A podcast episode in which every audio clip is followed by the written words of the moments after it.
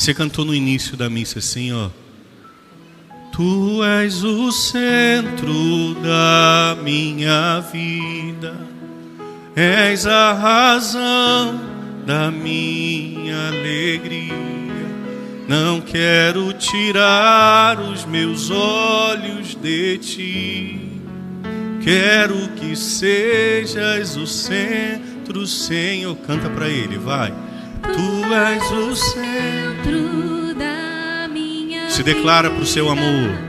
És a razão da minha alegria. Não quero tirar os meus olhos de ti. Quero que sejas o centro, Senhor, da minha vida. Jesus conta essa parábola porque no domingo passado ele contou-nos aquela parábola dos dois filhos. Lembram? O pai chegou para o filho e disse: Vai trabalhar na minha vinha. Ele disse: Não vou. Mas foi. Depois ele disse para o outro: Vai trabalhar na minha vinha, deixa comigo, pai, que eu vou. E não fez a vontade do pai. Jesus continua falando para aqueles anciãos e para aqueles doutores. Por isso que Jesus agora conta essa parábola dos vinheteiros, assassinos. Nessa parábola, Jesus conta a história da economia da salvação.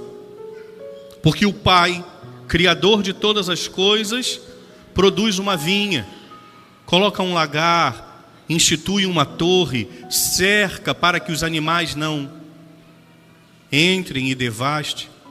Então, o dono da vinha, o pai, criador de todas as coisas, entrega aos vinhateiros, é a criação, somos nós. O pai cria tudo e entrega nas nossas mãos para que nós pudéssemos produzir frutos segundo o seu coração, porque foi ele que quis colocar uma vinha. Ele poderia ter colocado uma outra plantação, ele poderia ter colocado uma, uma plantação de, de tâmaras, de azeitonas, ou de qualquer outra coisa, mas ele pôs uma vinha. Então, o fruto que aquela vinha produz é o fruto segundo o coração do pai. Não é o fruto segundo o coração do agricultor, do vinhateiro. Então o pai cria o mundo e entrega nas nossas mãos para que nós pudéssemos trabalhar. Porém, os vinhateiros trabalharam, frutificaram, produziram, mas na hora de corresponder, não fizeram. Então o Pai, ao longo da história da salvação, mandou lá os primeiros trabalhadores, aqueles que para foram receber da vinha, os patriarcas. Não ouviram. Depois o, o dono da vinha, o pai, vocês estão, fazendo, vocês estão acompanhando o paralelo? Vocês precisam acompanhar o paralelo. Então o pai envia novos funcionários, os profetas. E o que fizeram com os profetas? Perseguiram, mataram. Até que o dono da vinha, o pai, diz: Eu vou enviar o meu filho, porque eles vão entender que o meu filho é meu, e eles vão respeitar o meu filho. E o que fizeram com o filho? O puseram numa cruz. Essa parábola dos vinhateiros é a parábola da história da salvação. O Pai que criou o mundo e nos entregou para que nós pudéssemos produzir frutos segundo o seu coração. O fruto não é nosso, e o fruto não é de acordo com a nossa vontade, o fruto é de acordo com a vontade do Pai. Aqui entra o nosso conflito Aqui entra hoje a nossa dificuldade de viver de forma fiel a Deus. Sabe por qual motivo? Porque o mundo diz para você: seja feliz. O mundo diz para você: não interessa o que você vai produzir, se você estiver feliz, é isso que importa. E não estamos produzindo frutos de santidade. Por qual motivo? Porque para ser feliz eu prefiro plantar o que eu quero. Para ser feliz eu preciso produzir o que me agrada. Talvez tenha gente que não gosta da uva, do vinho, então eu vou produzir outra coisa. Por isso nós estamos brigando com o dono da vinha. Porque nós estamos querendo produzir frutos segundo a nossa vontade, mas Ele já preparou a vinha, agora cabe a nós só produzir, porque Ele já nos deu tudo. Porém, ainda estamos brigando com o dono da vinha, sabe por qual motivo? Porque a gente está querendo produzir o fruto do nosso coração. Desculpa, meu povo, vinha produz uva que vai produzir vinho, vinha não vai produzir outra coisa. Desculpa se você veio à missa querendo ouvir que Deus vai se alegrar com o fruto que você quiser produzir, porque não vai. Mas é isso que o mundo está falando ali fora, e por isso muitos cristãos estão se perdendo, vivendo um falso cristianismo, vivendo uma fé morna, uma fé abandonada no pecado, porque acha que o fruto é de acordo com o seu coração, e não é. E eu estou aqui em nome de Jesus para pregar isso, não porque eu sou melhor, não. É porque eu preciso anunciar a verdade, porque a verdade liberta, a verdade cura. Porque, como nos diz o Evangelho, conhecereis a verdade e a verdade vos libertará. O mundo tem vivido numa escravidão espiritual, porque tem querido, tem escolhido produzir frutos segundo o seu coração. Mas eu vou dizer de novo, desculpa a redundância: vinha produz vinho, não é azeite. E tem gente querendo produzir azeite. Não que o azeite seja ruim. No exemplo, não, né? Mas nós temos que produzir frutos segundo o coração do Senhor. E é isso que Ele espera. Agora, qual é o fruto do coração do Senhor para você? Pare e pensa. Você acha que é alguma coisa mirabolante? Você acha que é alguma coisa mágica? Você acha que é alguma coisa fora do normal? Não é não. Eu sou padre. Quais são os frutos de Deus na minha vida? Pare e pensa. Quais são os frutos que eu devo produzir?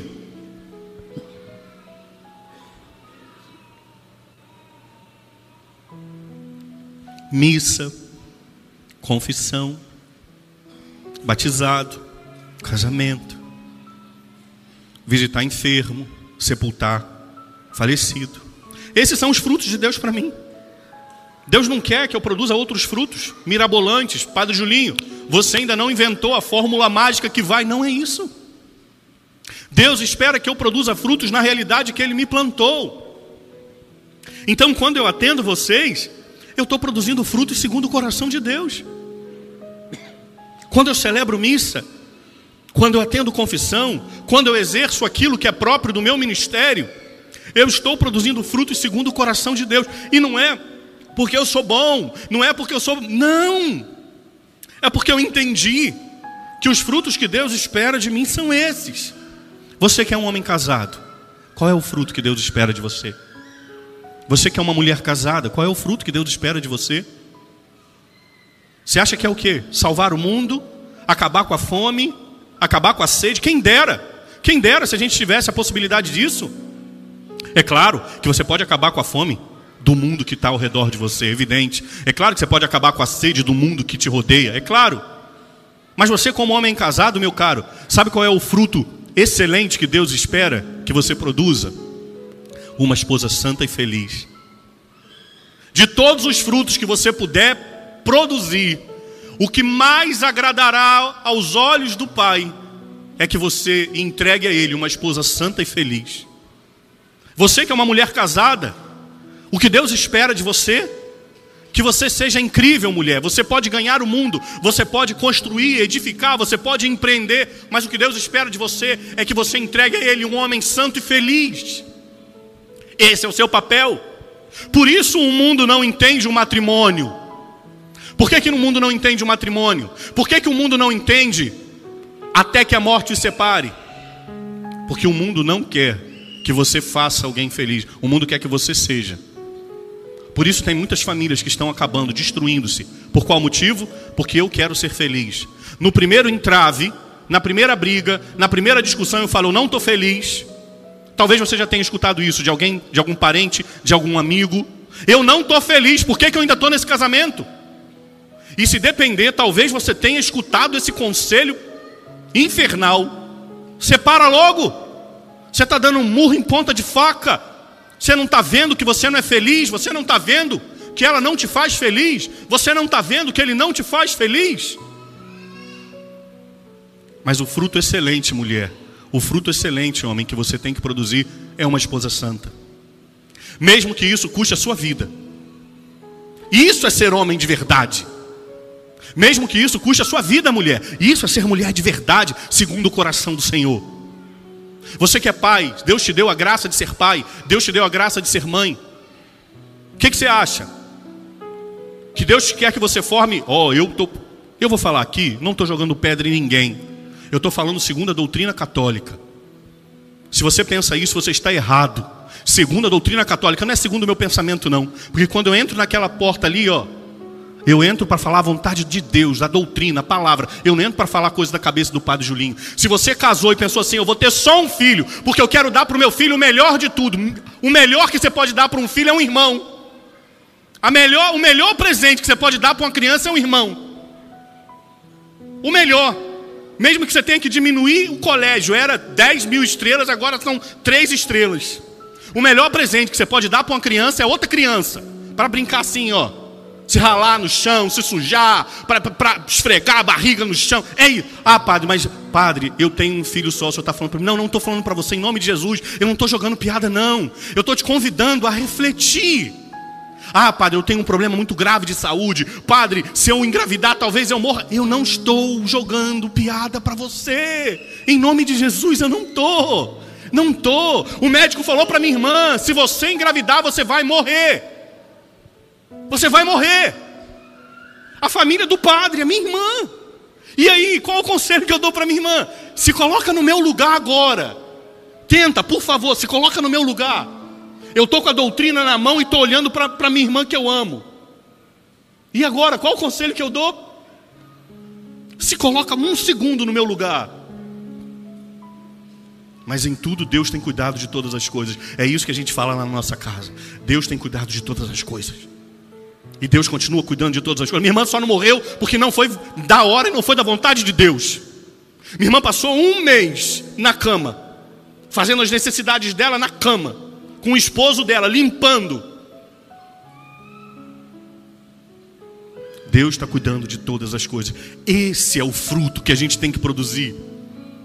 Ah, padre, mas eu só quero ter um filho, porque eu quero dar a ele o melhor. Não, você nunca vai dar o melhor se você só tiver um filho.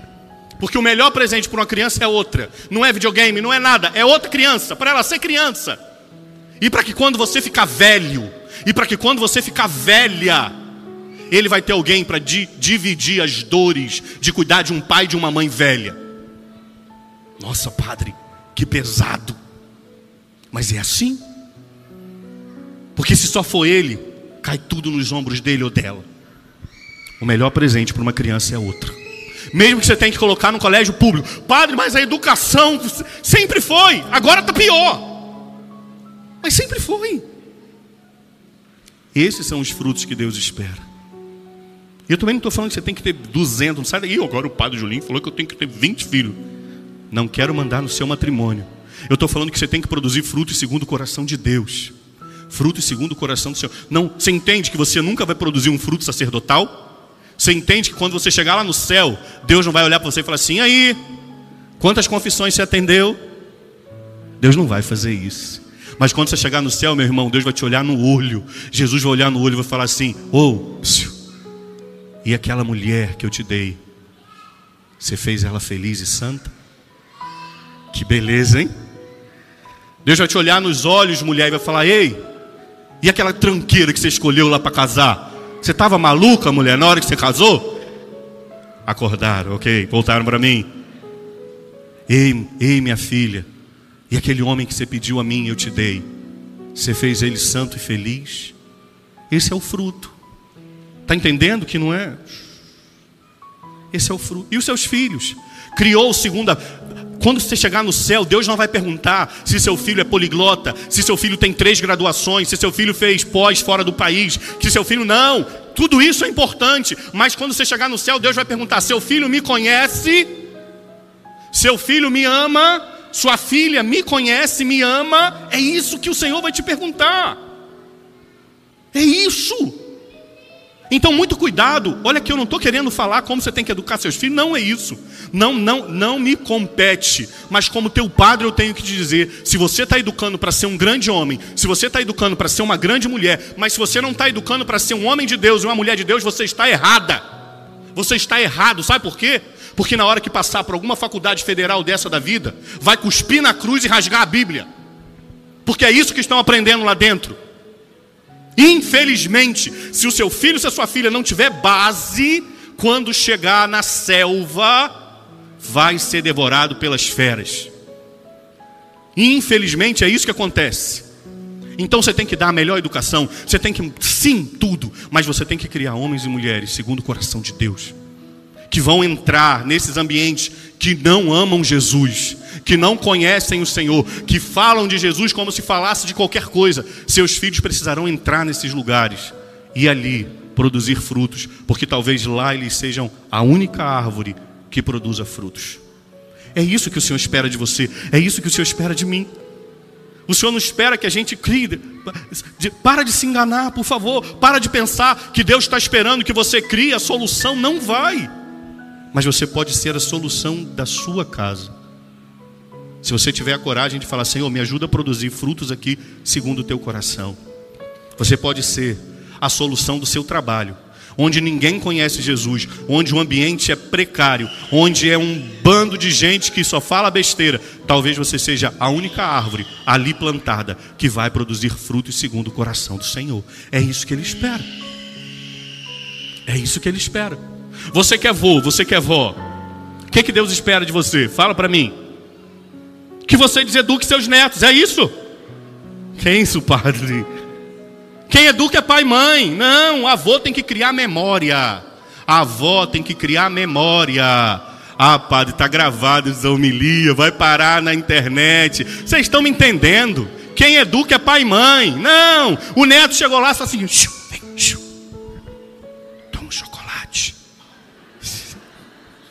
Ah, a mãe, o problema é dela, ela que educa, entendeu? Mas para a vida toda, quando aquele menino, aquela criança crescer, foi assim: quando eu chegava lá na minha avó, ela fazia um bolo, ela fazia um copo de um trem para eu beber. Entre um bolo e uma fatia de alguma coisa, era uma Ave Maria que ela rezava comigo. Isso é criar memória. Isso é fazer, é plantar para frutificar. Lembra, eu tenho 41 anos, eu sou padre. Não é porque eu sou melhor do que você, não, mas eu estou falando, hoje eu tenho 41 anos e eu sou padre.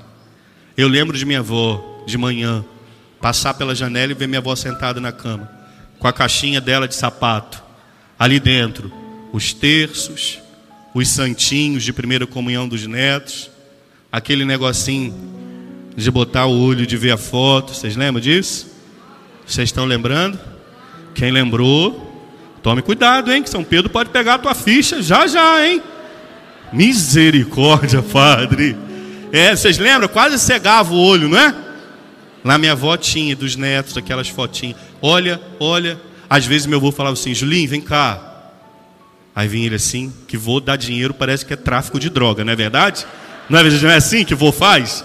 Vô e vó, dá dinheiro parece que está dando uma droga, né? Fala assim: ó, Julinho, vem cá. Ele fala assim: toma você comprar um doce.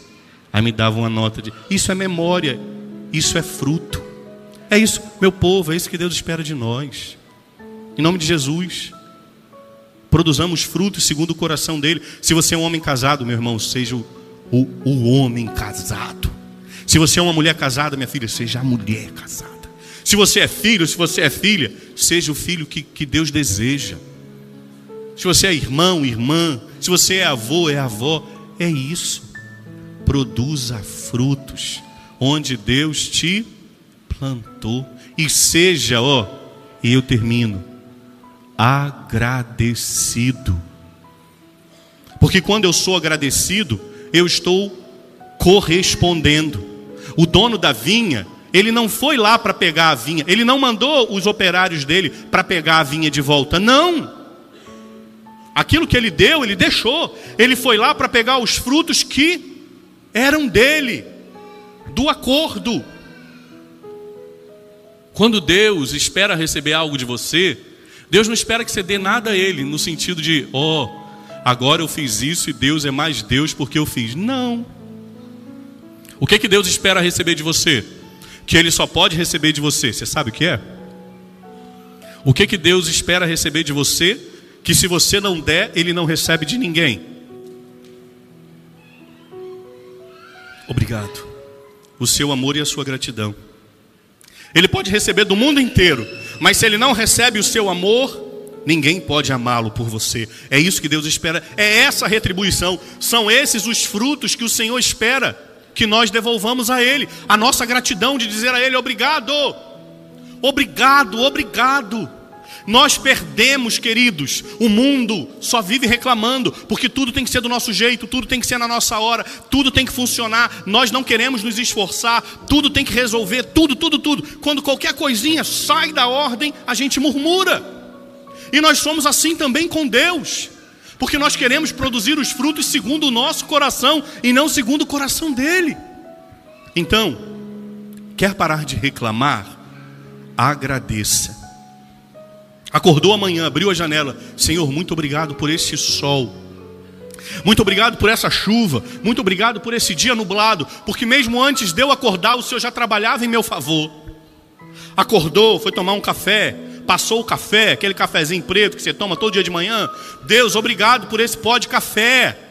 Porque alguém teve que plantar, alguém teve que colher, alguém teve que torrar, alguém moeu, alguém colocou no saco, alguém carregou no caminhão, alguém botou na prateleira do mercado para eu comprar. Obrigado. Olha o tanto de gente que trabalhou em seu favor. Você está entendendo? É isso. Vai almoçar agora com a família, ó. Deus, obrigado por esse alimento que é fruto de tua providência. Obrigado. Quando a gente agradece, a gente coloca Deus no meio, no centro. Tu és o centro da minha vida. Ó, És a razão da minha alegria. Não quero tirar os meus olhos de ti. Olha que bonito, ó. Quero que sejas o centro, Senhor. Então fala para ele. Quando se acordar amanhã, fala: Deus, mais um dia eu estou começando, seja o centro da minha vida hoje. Quando você estiver indo trabalhar, Deus, seja o centro da minha vida. Foi fazer comida. Deus, seja o centro. Agradeça ao Senhor. Porque quando você o agradece, você sai do centro e entrega para Ele aquilo que é devido a Ele. A nossa gratidão. Tem até aquela canção, a gente pode cantar na ação de graças. Pode continuar nessa aí. Te agradeço, meu Senhor. Te agradeço por me libertar e salvar, por ter morrido te agradeço. Imagina se a gente fizesse isso. Jesus, estou indo trabalhar agora, obrigado, Senhor. Está voltando do trabalho, Jesus, obrigado, muito obrigado. Está arrumando a comida, Deus, obrigado pela tua providência. Está tomando banho, você já ficou sem água?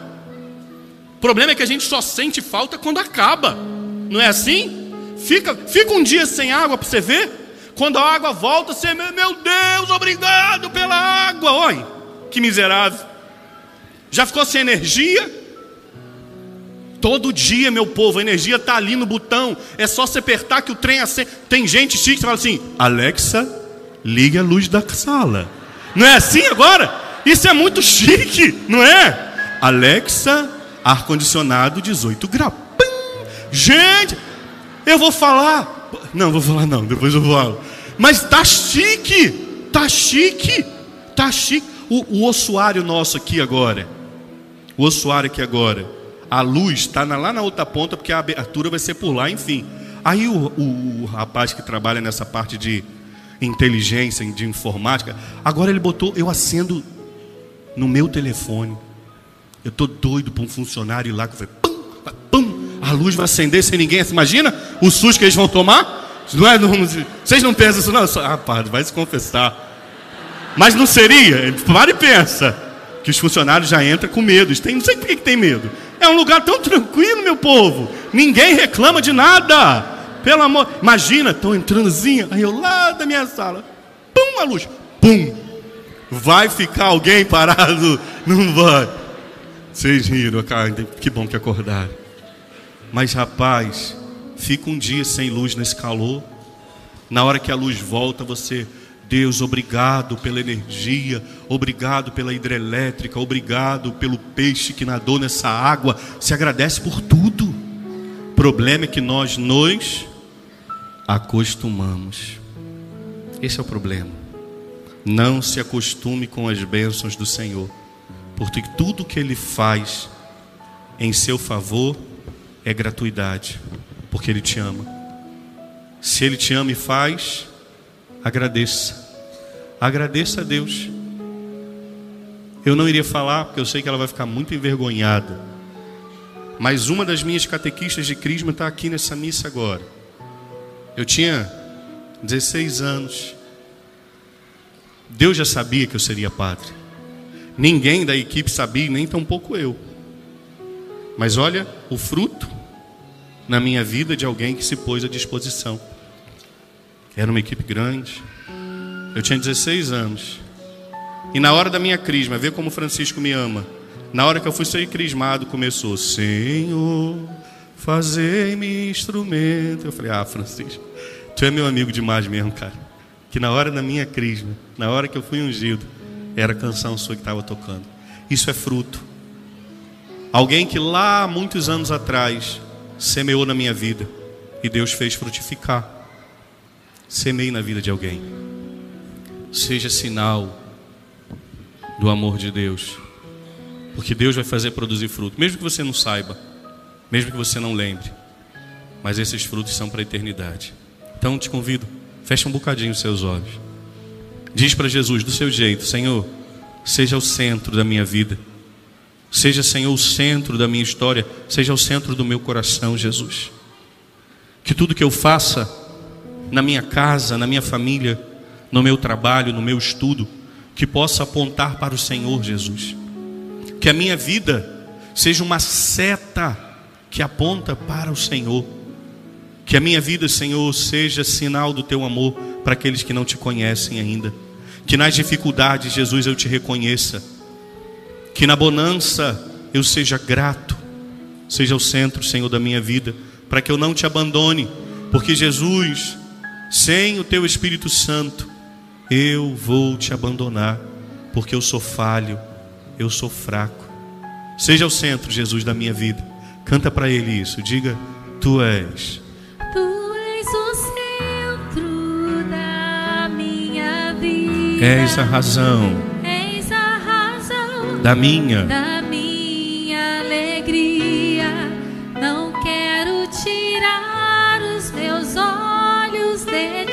Quero que sejas. Quero que sejas o centro, Senhor. Mais uma vez. Tu és o centro da minha vida. És a razão quero tirar os meus olhos de ti. Quero que sejas o centro, Senhor, da minha vida.